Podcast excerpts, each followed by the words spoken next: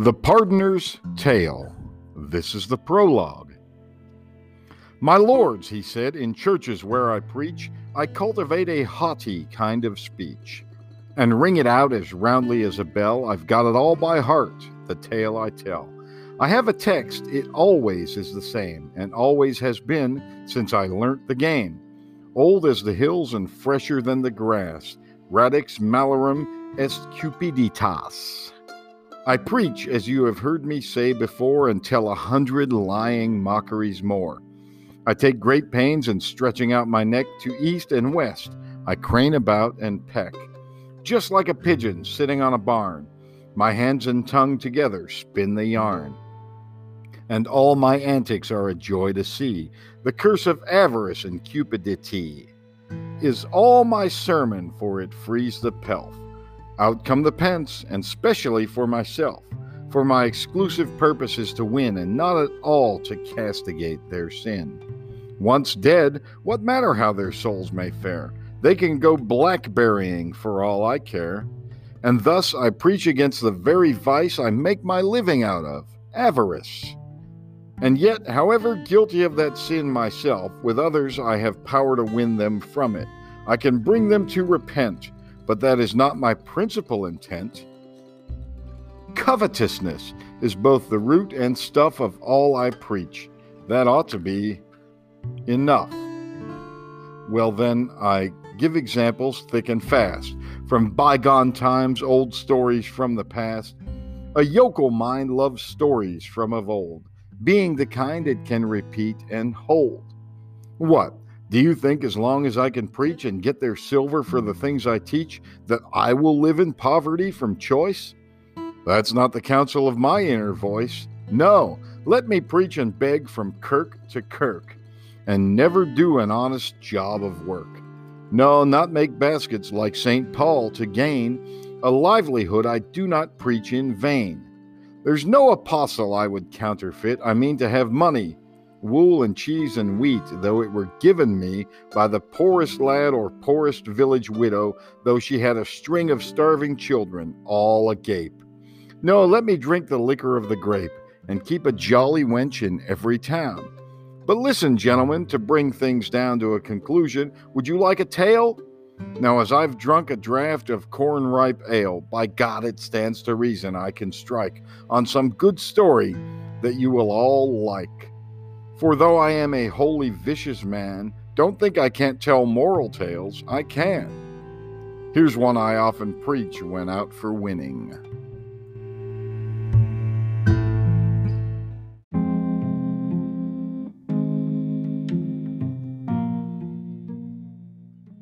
It's of three rioters I have to tell who, long before the morning service bell, were sitting in a tavern for a drink and as they sat, they heard the handbell clink.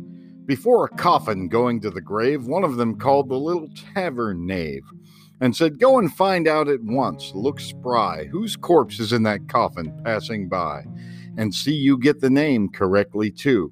Sir, said the boy, no need, I promise you. Two hours before you came here, I was told he was a friend of yours in days of old. And suddenly last night the man was slain, upon his bench, face up, dead drunk again. There came a privy thief, they call him Death, who kills us all round here, and in a breath he speared him through the heart, he never stirred, and then Death went his way without a word. He's killed a thousand in the present plague, and sir, it doesn't do to be too vague. If you should meet him, you had the best be wary. Be on your guard with such an adversary. Be primed to meet him everywhere you go. That's what my mother said. It's all I know. The publican joined in with, By St. Mary, what the child says is right. You'd best be wary. This very year he killed in a large village a mile away man, woman, serf at tillage. Page in the household, children, all there were. Yes, I imagine that he lives round there. It's well to be prepared in these alarms. He might do you dishonor. Huh? God's arms, the rioter said. Is he so fierce to meet? I'll search for him by Jesus, street by street. God's blessed bones, I'll register a vow. Here, chaps, the three of us together now. Hold up your hands like me, and we'll be brothers in this affair, and each defend the others. And we will kill this traitor death, I say, away with him as he has made away. With all our friends, God's dignity tonight, they made their bargain, swore with appetite. These three, to live and die for one another as brother born might swear to his born brother. And up they started in their drunken rage and made towards this village, which the page and publican had spoken of before. Many and grisly were the oaths they swore, tearing Christ's blessed body to a shred. If only we can catch him, death is dead.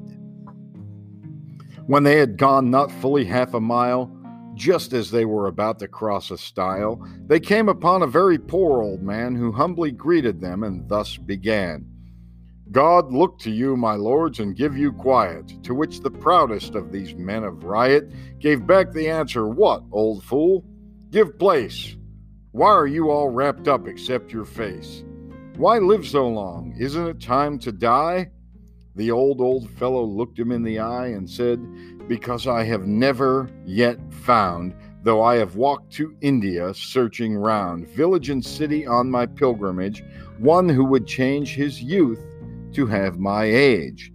And so my age is mine and must be still, upon me for such time as God may will. Not even death, alas, will take my life.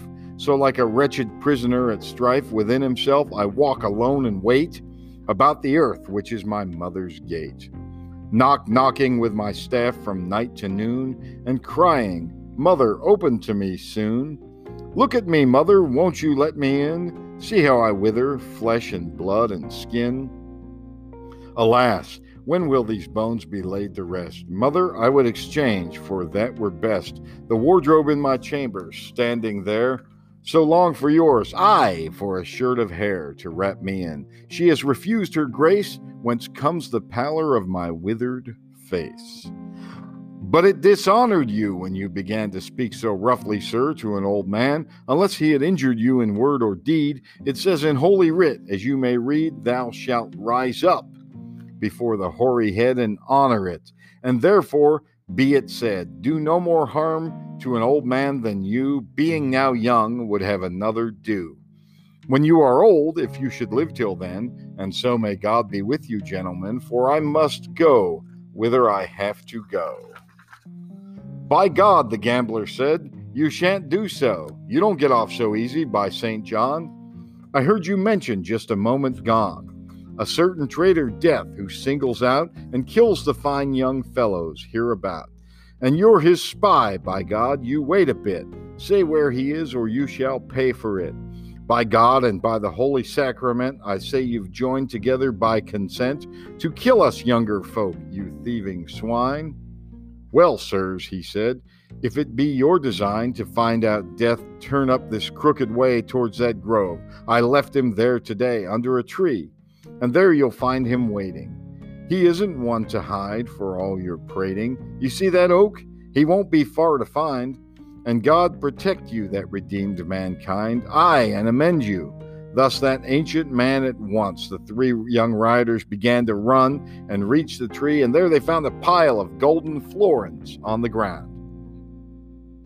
New coined, eight bushels of them, as they thought. No longer was it death those fellows sought for they were all so thrilled to see the sight. The florins were so beautiful and bright that down they sat beside the precious pile. The wickedest spoke first after a while. Brothers, he said, you listen to what I say. I'm pretty sharp, although I joke away. It's clear that fortune has bestowed this treasure to let us live in jollity and pleasure. Light come, light go, we'll spend it as we ought. God's precious dignity. Who would have thought this morning was to be our lucky day? If one could only get the gold away back to my house or else to yours, perhaps, for as you know, the gold is ours, chaps. We'd all be at the top of fortune, hey? But certainly it can't be done by day. People would call us robbers, a strong gang, so our own property would make us hang. No, we must bring this treasure back by night, some prudent way, and keep it out of sight. And so, as a solution, I propose we draw for lots and see the way it goes.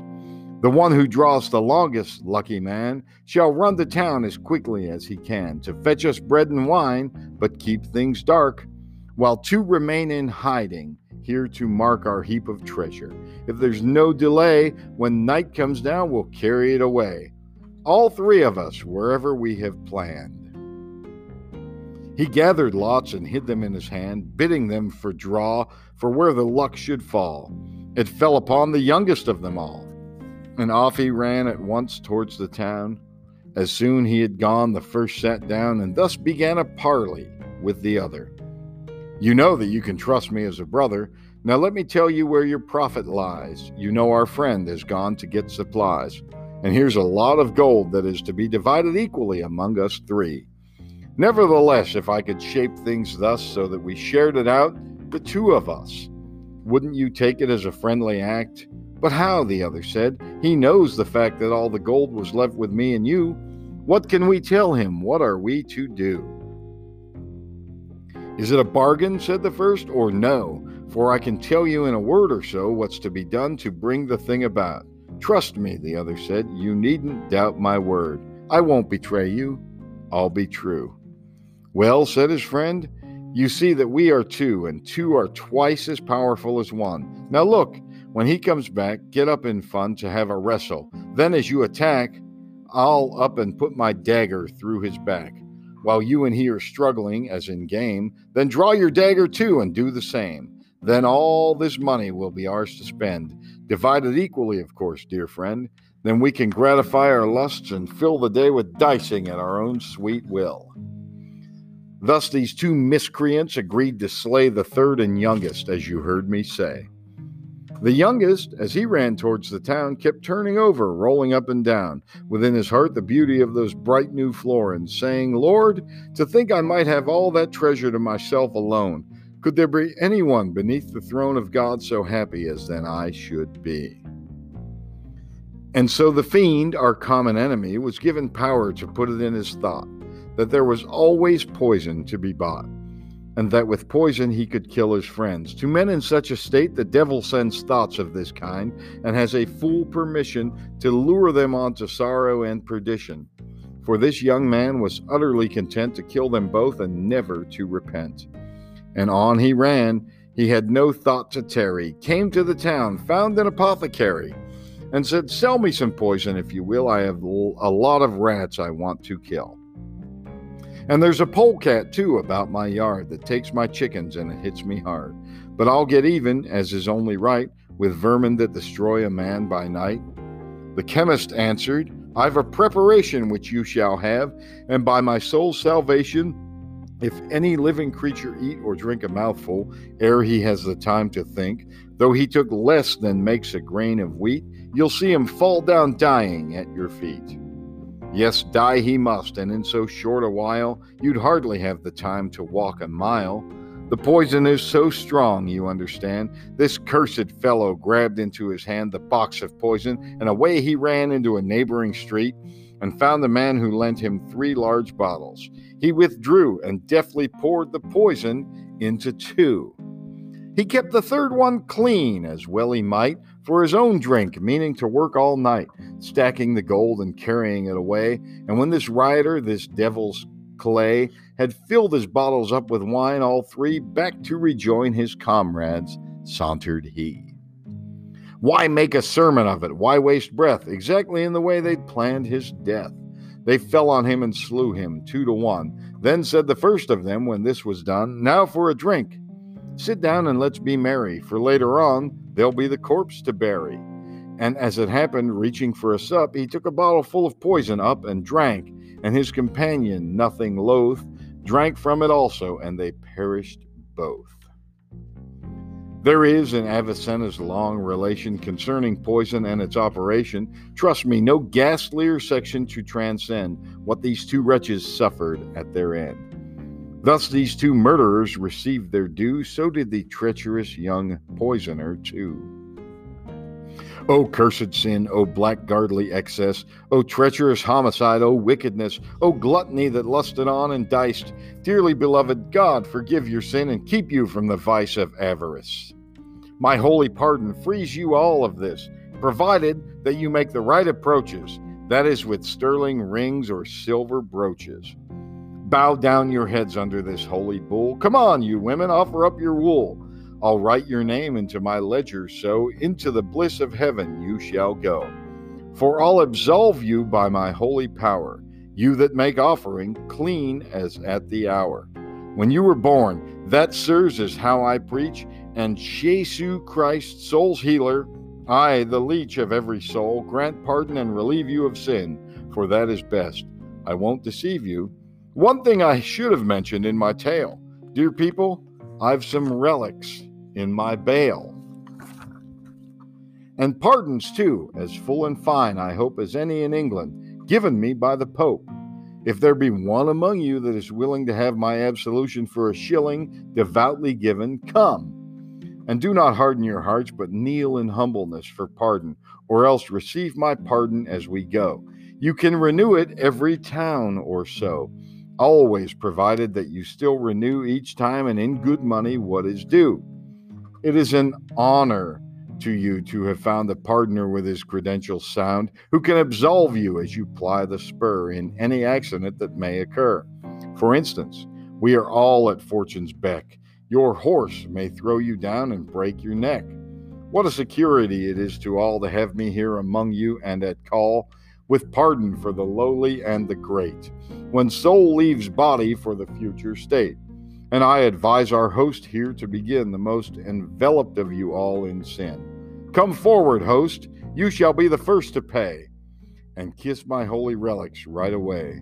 Only a groat, come on, unbuckle your purse. Thank you